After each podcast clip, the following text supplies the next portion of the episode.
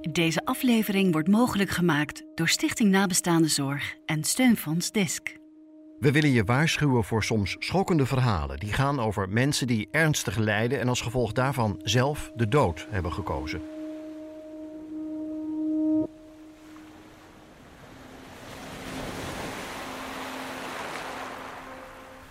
Dat weet ik niet, want ik laat het gewoon over me heen komen. Ik kan me er nog geen voorstelling van maken. Zo ben je er wel en dan ja, ben je weg, ben je er niet meer. Dus ik hoef niet in de toekomst te kijken. Want er komt straks gaat er een deur dicht. En dan is het uh, over met uh, de, vrijheid, gedachte, gedachten. Ik kan mezelf niet meer zien. Dus dat moet ik dan gewoon, ik heb ja gezegd, dus moet ik ook nu dat accepteren dat ik in die toestand kom.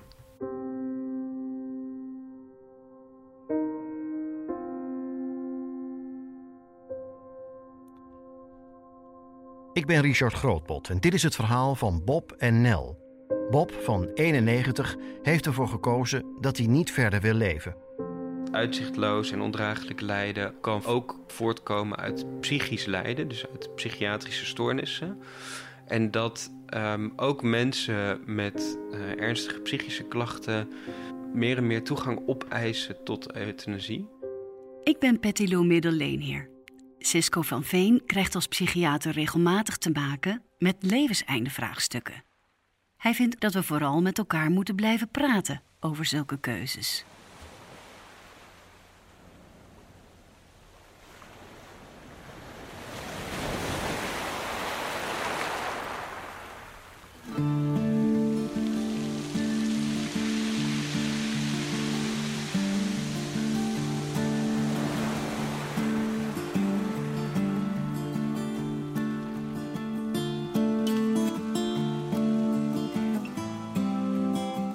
Stel je eens voor dat je je slecht voelt, heel eenzaam bent, veel meemaakt, gevoelens van rouw ervaart of een ingrijpende ziekte hebt.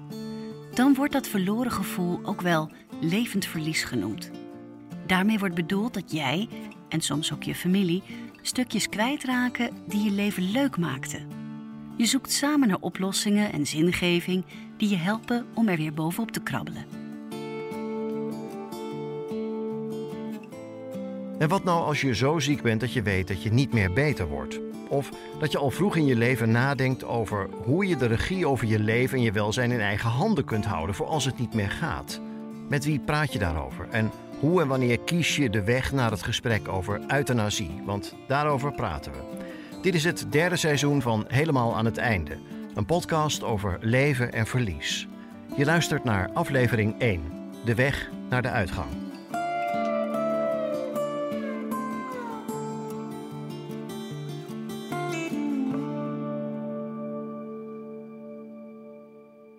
Is 80 jaar en bijna 60 jaar getrouwd met Bob.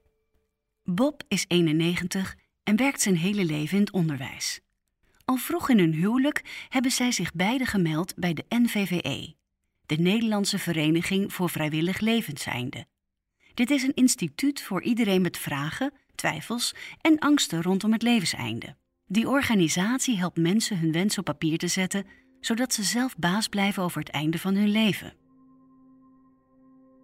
Toen Bob 88 was, werd duidelijk dat hij progressieve dementie had. Langzaam maar zeker vielen de dingen waar hij zo van kon genieten weg. Het begon met het rijdenbewijs, niet meer rijden. Toen werd de boot verkocht. Dat was wel de genadeslag. Toen dachten wij leuk te gaan fietsen, uh, hotelletje pakken, een hapje en een drankje onderweg te doen. Dat ging niet door, door corona. Um, en fietsen is hij wel zes, zeven keer in de bosjes beland en op de straat. Met alle gevolgen van dien. Dus dat ging niet meer. Nou, toen was de krant nog. Dan blijft er alleen maar over een beetje zitten in de stoel en, en lekker eten en drinken. En, en, maar verder is er niks meer. Hij heeft niks meer. En alles valt weg. Jarenlang bezeilden zij de Oostzee met hun zeilschip de Tramontane. Maar toen dat niet meer ging en het schip werd verkocht, ging het met Bob hard achteruit. Ja, navigeren was niks meer. En ik ben blij dat ik de helmstok uit hand kon geven. Dat, We waren allemaal troosteloos. Ja, ja. Een lekkere boot hebben. Een boot niet goed kunnen varen met je boot zelf. En risico lopen. Want als een beetje wind een beetje toenam, daar was ik er nooit bang voor. Maar nou, daar reageer ik helemaal niet goed op. Ik, ik, klok kijken kan ik niet meer. En, uh,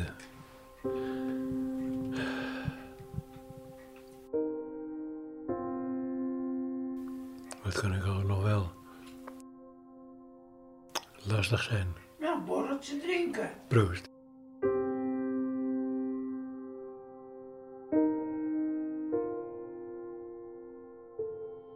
Bob en Nel kunnen er goed over praten met elkaar. Want ook Nel zag Ja, ik zie het ook wel, hè. hoe de ziekte Bob steeds meer verwarde. En zij moest ook toezien hoeveel verdriet Bob daarvan had. Dan, dan wil hij wat vertellen. Waren zondag onze vrienden hier en dan wil Bob vertellen. En dan, is, en dan worden zijn oogjes verdrietig. En ik sta er ook helemaal achter, want ik wil het zelf ook niet. En het duurt natuurlijk nou al zo lang. Ergens heb ik al elke keer afscheid genomen. Want je leeft hier naartoe. Het is heel anders als dat je man ziek is en ze plotseling komen overlijden, dat is toch wel heel anders. Want dit is al een half jaar aan de gang. En met zeilen natuurlijk, het jaar daarvoor zag ik het ook al. Dat, uh, dat er gebeurden rare dingen aan boord, maar goed. dat verzwijg je dan maar. Tijdens een bezoek aan de huisarts is het euthanasietraject actief in gang gezet. Er werd contact opgenomen met het euthanasie-expertisecentrum en meerdere gesprekken volgden met de experts. Dat is nodig, want het maken van zulke keuzes, en al helemaal wanneer je niet dodelijk ziek bent, moet zorgvuldig verlopen. Dat begint met onderbouwing van je wens. Niet één keer, maar verschillende keren. Uh, ondraaglijk lijden wilde Bob niet. Hij wilde niet uh, uh, in een bejaardenhuis en of een verzorgingshuis opgenomen worden. Dat, dat, dat is geen volwaardig leven meer. En dat heeft hij altijd gezegd, dat wil hij niet. En daar sta ik ook achter, want ik wil het ook niet. Want iedereen denkt maar van je krijgt zomaar euthanasie, maar dat is niet zo. Dat is echt niet zo. Daar, daar, ja, we hebben er denk ik bijna een half jaar over gedaan. De zogeheten euthanasiewet trad in werking in 2002. Vanaf dat moment is levensbeëindiging op verzoek en hulp tot zelfdoding onder voorwaarden niet meer strafbaar in Nederland. De voorwaarden zijn wel dat het gebeurt door een arts en dat die zich houdt aan de zorgvuldigheidseisen. We vragen Cisco van Veen, psychiater bij GGZ in Geest in Amsterdam en onderzoeker medische ethiek aan het Amsterdam UMC, hoe dat zit. Als er ernstig lijden is, ondraaglijk en uitzichtloos, hè, die termen zullen veel mensen kennen, en um, er zijn geen redelijk andere oplossingen. En iemand is wilsbekwaam. Er zijn best wel veel eisen. Als iemand daar allemaal aan voldoet, dan is er de mogelijkheid, geen recht, maar de mogelijkheid tot euthanasie in Nederland. Ondraaglijkheid of uitzichtloosheid, het is vaak persoonlijk. Vaak, maar niet altijd. En dus vraagt dat extra zorgvuldigheid van de specialisten die hierover meedenken en zelfs meebesluiten. Dat is moeilijk, dus de, de ondraaglijkheid, nou, daar groeien we een beetje naartoe als maatschappij. Dat we dat vrij uh, logischerwijs bij de patiënt laten liggen of bij degene met de euthanasiewens. En dat, daar is best wel wat onderzoek naar. Het is niet 100 hè. Als jij je teen stoot en zegt nu wil ik euthanasie, ja, dan, dan zal niemand zeggen nou dit lijden is ondraaglijk. Maar redelijkerwijs kan je toch echt wel zeggen dat iemand zelf het beste kan bepalen wat hij kan dragen of niet. Die uitzichtloosheid is met name ingewikkeld, want daar, daar gaat het ook heel erg om, waar we het eigenlijk net de hele tijd een beetje over hadden, van zijn al die opties wel geprobeerd? Is dit wel, uh, hebben we wel echt ons uiterste best gedaan om iemand weer op de rit te krijgen? En soms denk ik, in uitzonderlijke gevallen in de psychiatrie moet je zeggen: ja, we hebben echt alles geprobeerd en uh, dat werkt niet. En dan, uh, uh, ja, dan, dan moet euthanasie wel bespreekbaar zijn, denk ik. Ook waar het soms helder is wanneer iemand lijdt of verder lijden wil voorkomen, is het zaak om kritisch te blijven. Vooral bij mensen die lijden aan ziekten zoals dementie, zegt Cisco. Dementie reken ik meestal niet bij de echte harde psychiatrie, hoewel het er eigenlijk ook wel bij hoort. Maar het zit toch een beetje ook op het grensvlak met neurologie.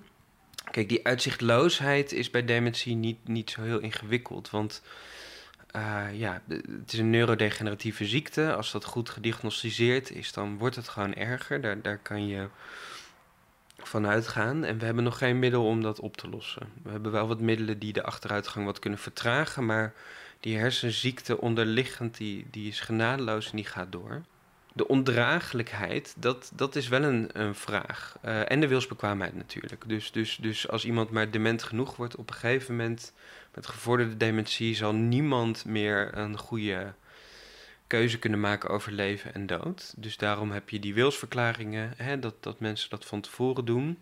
Of mensen wachten een beetje tot het randje en zeggen dan nu kan ik het nog besluiten, maar nu begint het lijden toch wel erg te worden. En ik... Maar er is ook nog een beetje een vraag waar ik niet helemaal uit ben. Want ik zal niet ontkennen dat dementie in, in merendeel van de gevallen verschrikkelijk is.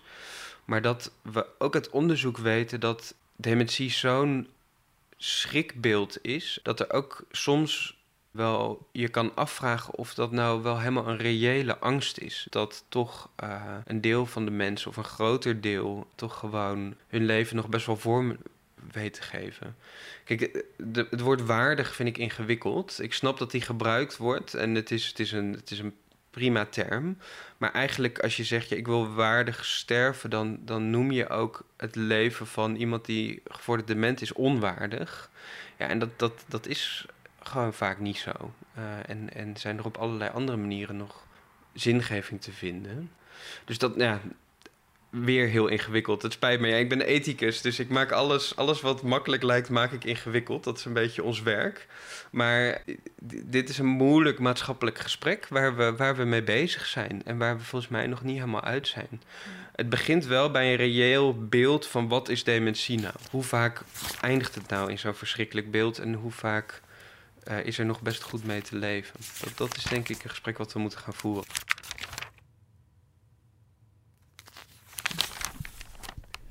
Ik weet niet hoe die prof heet. Ja, ik weet het ook niet meer. Ik weet wat je bedoelt. Kijk, hij gaat Academisch Ziekenhuis, Vrije Universiteit Amsterdam. De hersenen. En dan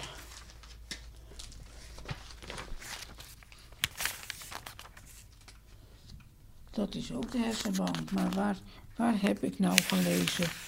Het LUMC. Ja, maar dat is de hersenen.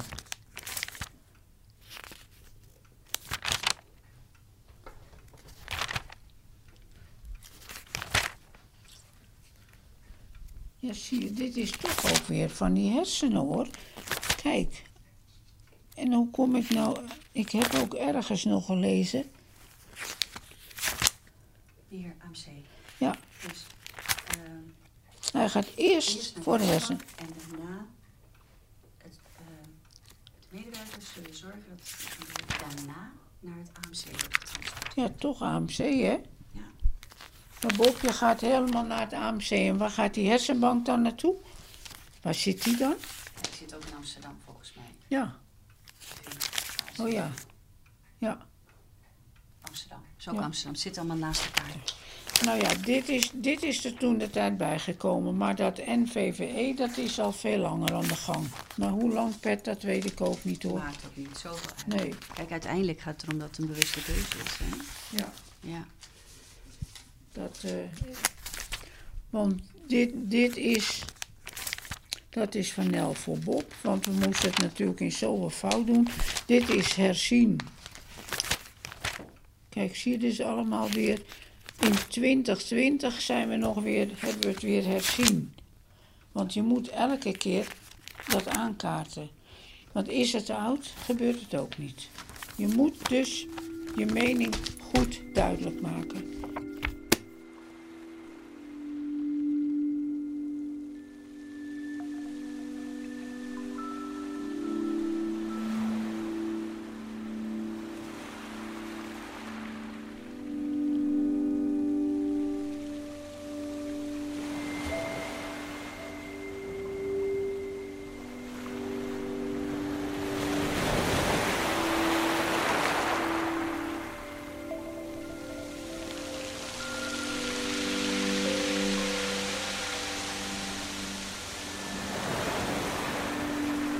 Aan tafel bij Bob en Nel praten we tijdens een borrel verder over de stap die Bob neemt.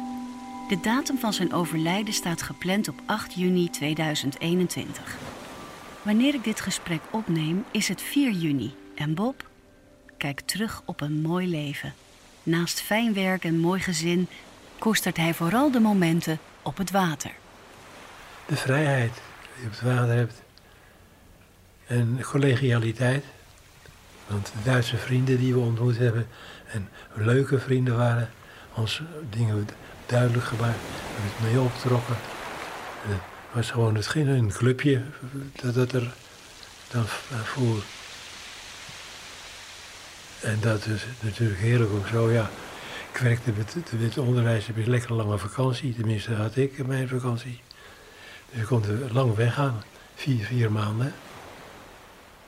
Maar toen eenmaal getweeëerd was, het was eh, helemaal vrijheid en blijheid.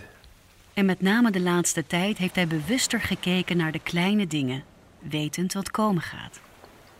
Niet moeilijk doen, maar wel eh, genieten, mooier, dieper genieten. Kleine kinderen die je spelen, een oud mannetje stopt eventjes met wandelen. En dat, dat is, er zo lief met elkaar te spelen en te. Maar honderd meter verder kom ik al een poes tegen. En die, die zijn bekkie open. Ja, die moet even aangehaald worden. Verderop is er een hond. FF, die een rond. Nou, zo eh, wandel ik. Nou, ik krijg alles krijgt een naam en telt mee. Maar het maakt mijn leven wel, wel voller. Ik heb wel kritiek op een boel dingen. Maar er is ook heel veel moois. Vroeger hadden we geen drank. Toen we pas getrouwd waren, konden we dat niet betalen. En dat was ook niet in de mode. Op een verjaardag had je een borreltje, maar verder ook niet. En nou is het toch luxe? Elke dag dit. Nou, zo kan En daar genieten we echt van hoor. Dat zijn maar die kleine dingen, maar daar genieten we van.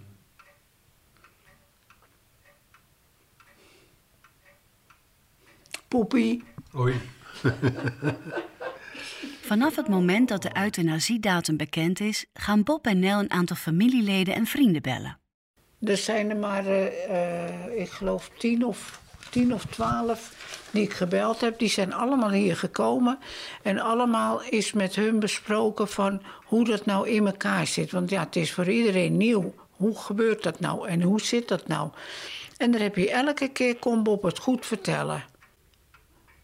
En alle kennissen die we nou hier hebben gehad, dat eh, allemaal even lief. En eh, ja, ze begrijpen het. En dan zeggen ze ook wel, ja, we willen het ook wel, maar dan krijg je ook weer het antwoord van ja, of we dat dan doen. Heel positief. Ja. Want ik hoor niet anders van, eh, weet je, je bent een kei. Of ik krijg bericht van, ja, wij durven het niet, maar jullie doen het zomaar. Maar het was al, allemaal positief. Nou, Leo zei zondag ook van ehm, het in orde maken, dat is één. Maar het doen, maar ze hebben allemaal grote bewondering voor Bob. En ik sta er 100% achter. Ik heb dat ook, want je doet het niet zomaar, echt niet. Bob en Nel voelen zich erg goed begeleid in het traject naar Bobs laatste dag. De euthanasie zal niet door hun eigen huisarts worden uitgevoerd, maar door de mensen van het expertisecentrum met wie zij het laatste half jaar een band hebben opgebouwd. De huisarts komt nog wel bij ze langs. En nou is hij twee keer geweest. De eerste keer, ja, wat kwam hij doen? Weet ik, nou ja, er even een beetje over praten. Het was wel even gezellig dat hij er was. En, en afgelopen eh, vrijdag, toen heeft hij echt afscheid genomen van Bob. Hij heeft hem ook een hand gegeven, heeft alles weer aangehoord. En eh, hij vond het ook een hele stap. Maar, eh, oh ja, en hij had ook nog iets van... ehm, in de, in de toekomst gaat dit meer gebeuren. Want de artsen zijn daarmee bezig dat het een beetje gewoner wordt. Dat je niet zoveel poespas eromheen hebt. Want het blijft natuurlijk nou nog, eh, nou ja.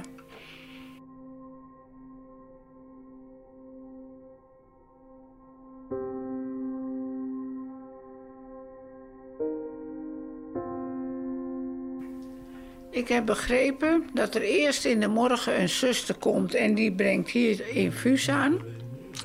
En hun komen om twee uur.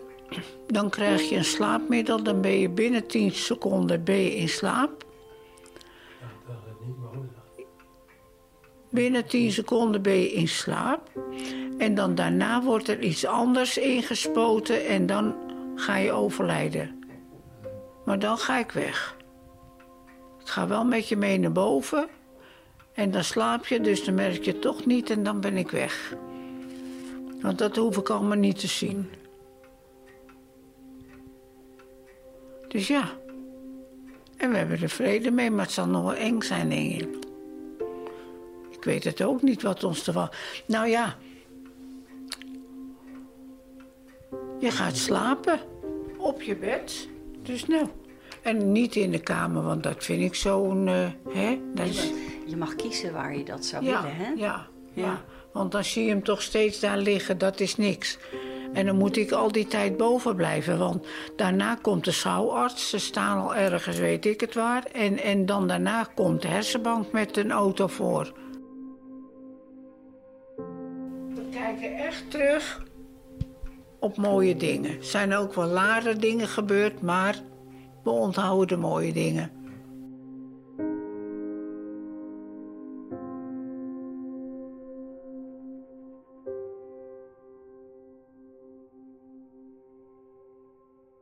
Bob heeft jaren terug besloten om zijn lichaam ter beschikking te stellen aan de wetenschap.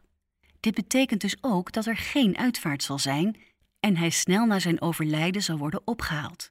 Om Nel, zijn dochter Saskia, familie, vrienden toch een moment, een vorm van herdenken te geven, staan de buren buiten in een erehaag op de dag van zijn dood en adviseer ik hen een borrel te organiseren een paar dagen later om te proosten op zijn leven. Dinsdag staan we gewoon op. Dan moet moeders op de fiets verse broodjes halen, want dat krijgen we bij Saskia ook altijd. Nou, dan gaan we douchen allemaal. En dan drinken we koffie. Wat, wat trek ik aan? Gewoon je mooie t-shirt. Nee, dat mooie overhemdje. Dat eh, met die korte mouwtjes, dat blauwe. Zonde. Nou, waarom nou zonde? Nou, daarna gaat het in de fotozak.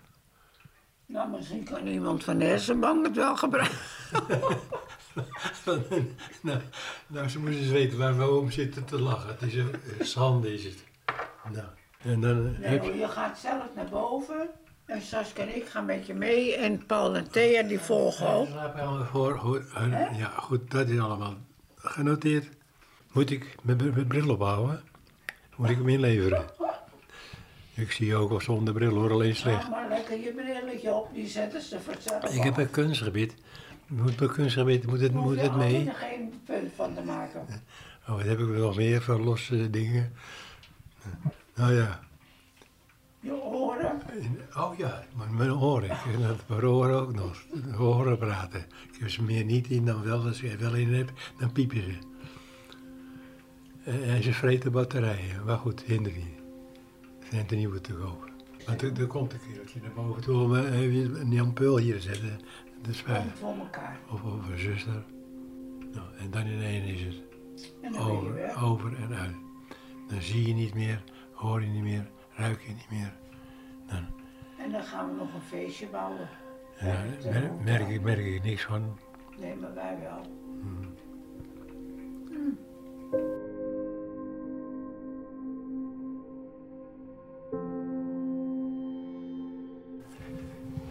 Je raakt eh, je man kwijt. Je vriendje. Nou ja, je alles zie. Er blijft niks meer over. Alles wat het dus leuk maakt samen. Je bent elke keer aan het inleveren. En in het begin had hij Bob erg eh, met mij te doen, maar ik zeg, daar moet je niet overin zitten. We gaan gewoon door. Want ik heb altijd gezegd, we gaan samen. nou, op het leven dan maar. Op het leven.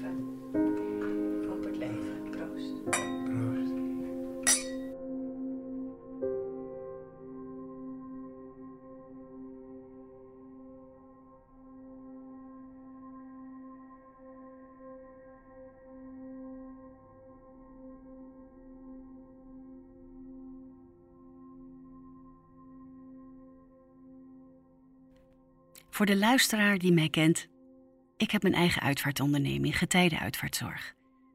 En de uitvaart van Bob, die meer een herdenking was, een proostmoment op zijn leven, vond plaats op donderdag 10 juni.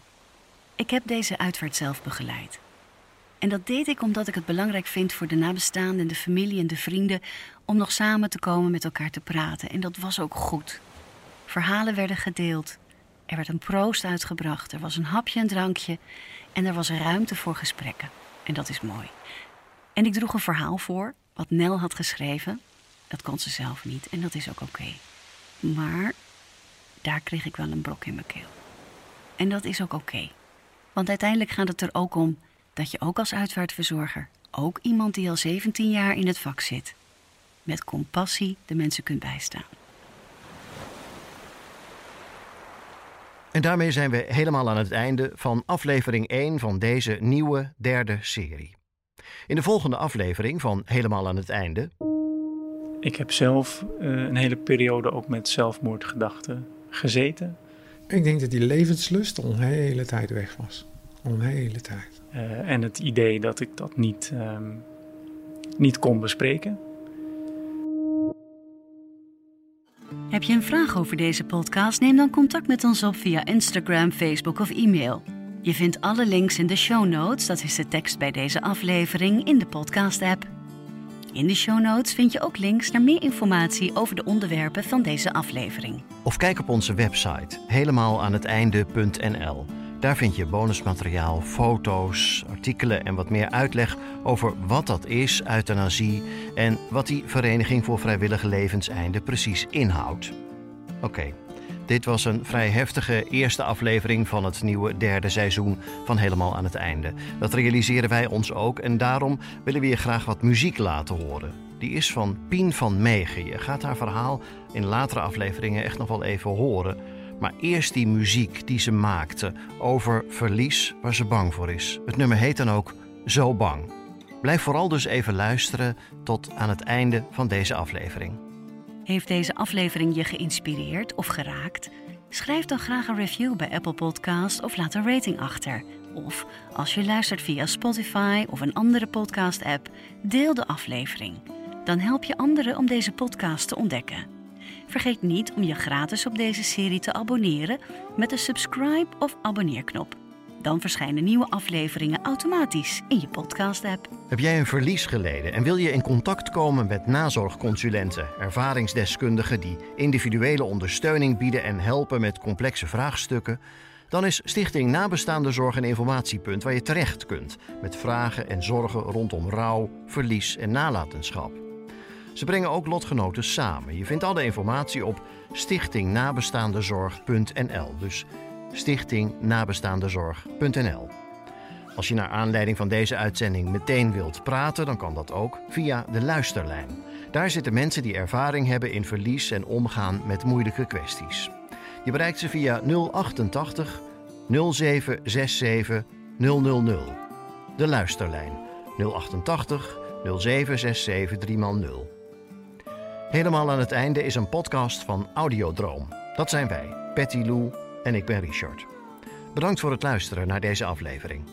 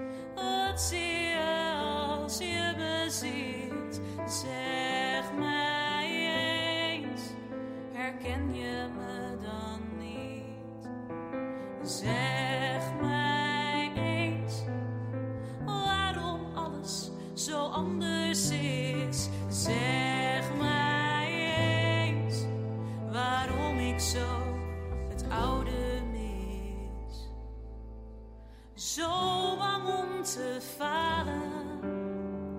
Zo bang